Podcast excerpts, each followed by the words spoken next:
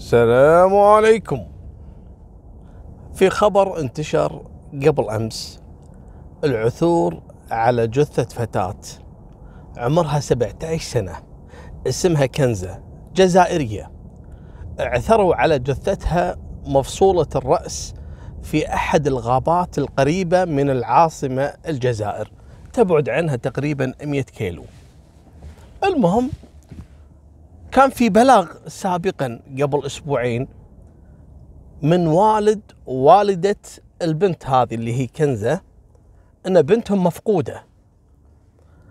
لكن رجال الأمن لما عثروا على الجثة عن طريق أحد المتنزهين في الغابة ورفعوا الجثة كانت متعفنة ما قدروا يتعرفون على هويتها. لكن الطب الشرعي أكد أن هالجثة هذه المتعفنة ترجع إلى فتاة وتقريبا عمرها يعني من 15 إلى 20 سنة. والمصيبة أنها بدون رأس. الجريمة كانت جدا بشعة لأن الشخص اللي رامي الجثة كان ممثل فيها عدل. المهم قاعد يحصرون بلاغات التغيب. أي فتاة تم البلاغ عن تغيبها الفترة اللي فاتت هذه يستدعون أهاليهم. كان من بينهم أهل الفتاة كنزة. لما جابوهم وخلوهم يشوفون بقايا الجثة الأم تعرفت عليها. الأب قال لا هذه مو بنتي. لكن الأم قالت لا هذه بنتي. المهم الأم انهارت وبكي والأب يبكي وحالتهم حالة. شلون اختفت؟ قالوا والله ما ندري يوم من الأيام طلعت ولا رجعت. المهم بدأ التحقيق في الموضوع. منو هالشخص اللي خاطف البنت؟ وليش خطفها وليش قتلها وقطع الراس؟ والراس وين موديه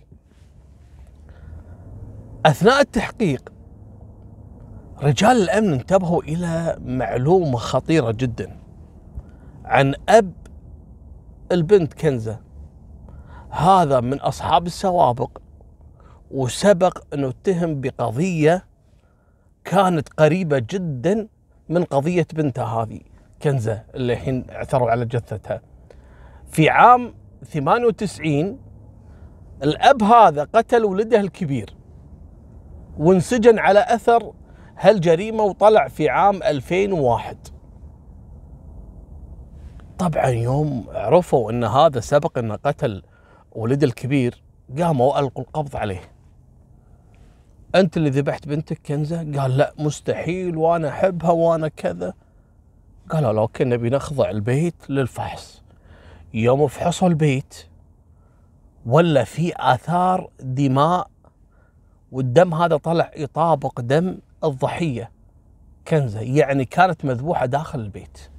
يوم عاد واجهوه بالأدلة ويعترف إنه أي نعم أنا فعلا ضربتها لين ماتت وبعدين حاولت اتخلص من الجثة قطعت راسها خبيت الراس بروح والجثة رميتها على بعد 100 كيلو في أحد الغابات. والمصيبة انهم اكتشفوا إن الأم على علم بالموضوع هذا. لكن ما هي قادرة على زوجها هذا صاحب سوابق وعنيف بالضرب على بعياله وكذا.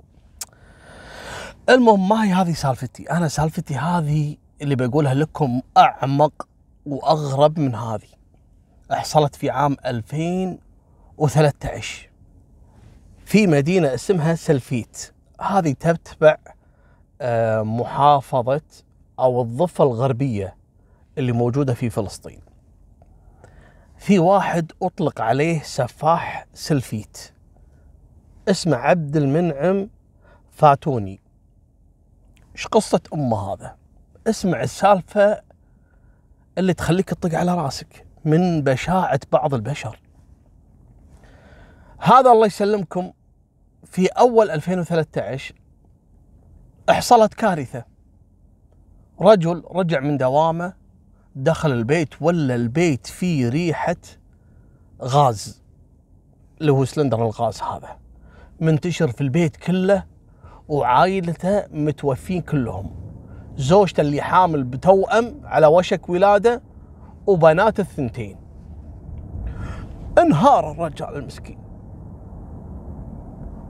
واستدعوا رجال الأمن والإسعافات حاولوا ولا أصلا هذول متوفين صار لهم ساعات مستنشقين هل المادة الغاز هذه؟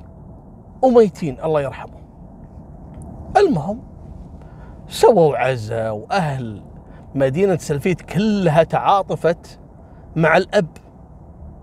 عيال عائلة كاملة وزوجته حامل بتوأم على وشك ولادة وبنات الثنتين. يعني تدمر المسكين هذا. المهم شنو سبب انتشار الغاز؟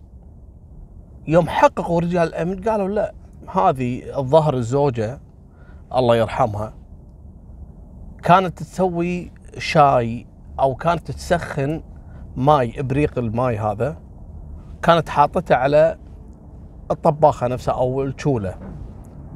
ومشغله الغاز والظاهر إنه طفت النار والغاز بدأ يتسرب ما انتبهت أو نست واستنشقوا وماتوا. وأنتم عارفين أعوذ بالله ترى تسرب الغاز وتسرب الدخان هذا يقتلك بدون ما تشعر. يعني على طول يسيطر عليك ويخليك تنعس وما تقدر يعني تجاوب. المهم عدت السالفة أسبوع أسبوعين. لكن الطب الشرعي رجع مرة ثانية وأرسل تقرير. قال لا. هذه القضية ما هي وفاة طبيعية يعني نتيجة حدوث كارثة يعني مثلا اللي هو تسرب الغاز. لا. هذه قضية جنائية بفعل فاعل. قالوا له ليش؟ قال لأن عثرنا على الجثتين الأولاد الصغار البنات وعلى الأم موجود فيهم آثار خنق. كأنه واحد كان رابطهم بحبل أو خانقهم بإيدينا ما ندري. بس إنه واحد هو اللي كتم أنفاسهم والموضوع ما هو موضوع تسرب غاز. شلون؟ منو هذا؟ وبعدين الزوج ما حد عايش معاه في البيت إلا أخوه عبد المنعم. عبد المنعم فاتوني. توجهوا رجال الأمن إلى الزوج ألقوا القبض عليه وألقوا القبض على عبد المنعم. يحققون مع الزوج ويحققون مع أخوه. منو اللي له مصلحة إنه يقتل الزوجة ويقتل الأولاد؟ وليش؟ يعني ما لها أي تبرير. جننهم الحدث هذا. الزوج أصلا بروحه منهار علشان فاقد زوجته وعياله. شلون يعني يتجرأ؟ وفي فعلا أزواج ارتكبوا جرائم يعني. لكن ليش؟ ما في ما في أي حجة أو دليل أو دافع للجريمة هذه. قالوا نضغط على عبد المنعم. يا عبد المنعم قال مستحيل وأنا أصلا هالعائله هذه تحبني؟ وفعلا طلعت له صور مع البنتين الصغار دائما كان يحضن فيهم ويشتري لهم ألعاب وكذا. المهم قعدوا يحققون مع الزوج ومع أخوه ما لقوا أي دليل واضح. لكن لما شيكوا على حساباتهم البنكية لقوا عبد المنعم هذا يملك مئات الآلاف من الشكل اللي هو الشكل الصهيوني هذا. قالوا له تعال انت شنو وظيفتك؟ شنو تشتغل؟ ها؟ والله أنا يعني أترزق على باب الله مني ومناك وكذا. وزين والمبالغ هذه؟ ويشيكون على مصادر المبالغ؟ ولا في أشخاص يحولوا له 100 ألف 150 ألف 200 ألف؟ قالوا له من وين لك؟ هذا موضوع ثاني الحين.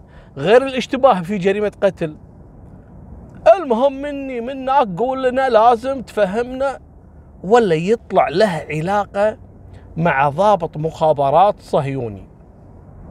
الظاهر كان متعاون معاه من زمان ويعطيه المعلومات عن الفلسطينيين وعن الأوضاع وكذا في الضفة الغربية. الحين الموضوع هذا قالوا يعني شنو علاقته مثلا في الجريمة؟ زين ليش يقتل زوجة أخوه اللي حامل بتوأم وبناته الصغار؟ يوم ضغطوا عليه شوي ويبطل جربه قال يبا أنا رايح فيها الحين. خلاص بعد. آه، تخابر مع صهيوني. وقال لهم يبا أنا أصلا قتلتها لأنها هي اكتشفتني وطاحت على بعض الأوراق. والتقارير اللي أنا كنت أكتبها حق الضابط المخابرات الصهيوني ولما عرفت بالموضوع قامت وغلطت علي وقامت تسبني وقالت أنا راح أبلغ أخوك اللي ما تستحي يا اللي كذا يا الخاين يا يقول أنا قررت إني أتخلص منها وعلى طول. قمت ومسكت رقبتها بديني لين طلعت روحها وبناتها كانوا يصرخون قاعدين بناتها معاي في الصالة. وقاعدين يصرخون ويشوفوني أنا اخنقهم لين ماتت. قمت وخنقت البنات بعد واحدة واحدة لين ذبحتهم. قمت عاد بعدين واتصلت. قالوا له هني المعلومة هذه الخطيرة والغريبة. قالوا له زين إحنا وقت الجريمة هذه ولما دخلنا البيت على أثر إنه ماتوا بتسرب غاز رفعنا البصمات عن كل الأبواب ما لقينا بصمتك. هني عطاهم الصدمة الأخيرة. إيش قال لهم؟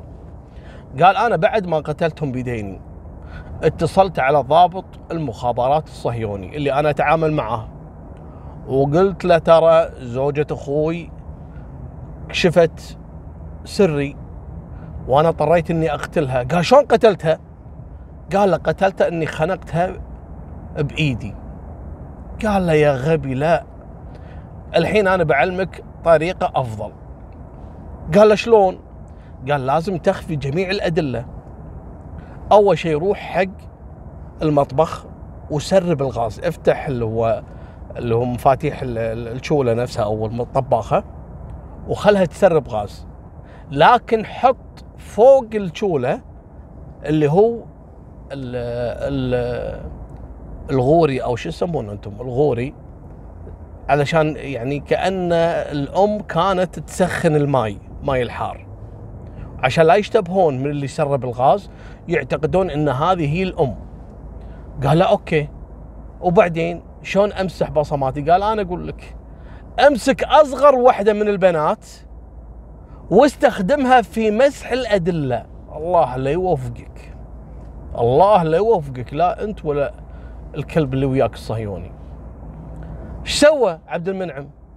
خذ البنت الصغيرة عمرها تقريبا السنة قام يستخدمها كأنها ممسحة يمسح فيها البصمات اللي على الأبواب اللي على الكراسي اللي على في المطبخ اللي على الأم نفسها قام يحط إيد البنت الصغيرة على رقبة الأم ويمسح فيها علشان تكون بصمات البنت الصغيرة في كل مكان ويمسح بصماته. هذا كله بتدبير من ضابط المخابرات. لما كشف هالموضوع أخوه قام يضرب نفسه في الأرض ويطير في السماء من القهر. أخوه يسوي كل هذا ويتخابر مع ضابط مخابرات صهيوني. قامت عائلة فاتوني وتبرأت من عبد المنعم علني وأهدروا دمه. قالوا أي واحد أي واحد يشوف عبد المنعم أو يقدر يوصل له يقتله لا وله من عندنا هدية كذلك. هذا خاين للوطن وفوق هذا آه، خاين أخوه وقاتل العائلة. وفعلا ترى أخو عبد المنعم في أول الجلسات كانت في عام 2015 دخل عليه في المحكمة بالسكين. حاول إنه يقتله ما قدر ومنعوه المرة الثانية في 2016 لما جابوه علشان يحاكمونه جو أهالي القرية نفسها واقتحموا قاعة المحاكمة وكانوا يبي يوصلون حق عبد المنعم عشان يقتلونه. كذلك هربوه رجال الأمن وودوه إلى آه، بلدة ثانية وحتى انه نقلوه من محاكمة اللي في بلدتهم إلى بلدة أخرى علشان يبتعدون. عن محاولة قتل عبد المنعم، لكن الصدمة إن عبد المنعم رغم انه حكموا عليه بالإعدام من عام 2015 و2016 وايدوا الحكم لكن لم يتم فيه تنفيذ حكم الإعدام.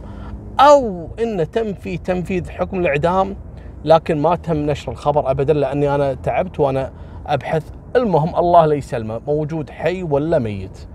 هذه نهاية سالفتنا وفمان الله. مع السلامة.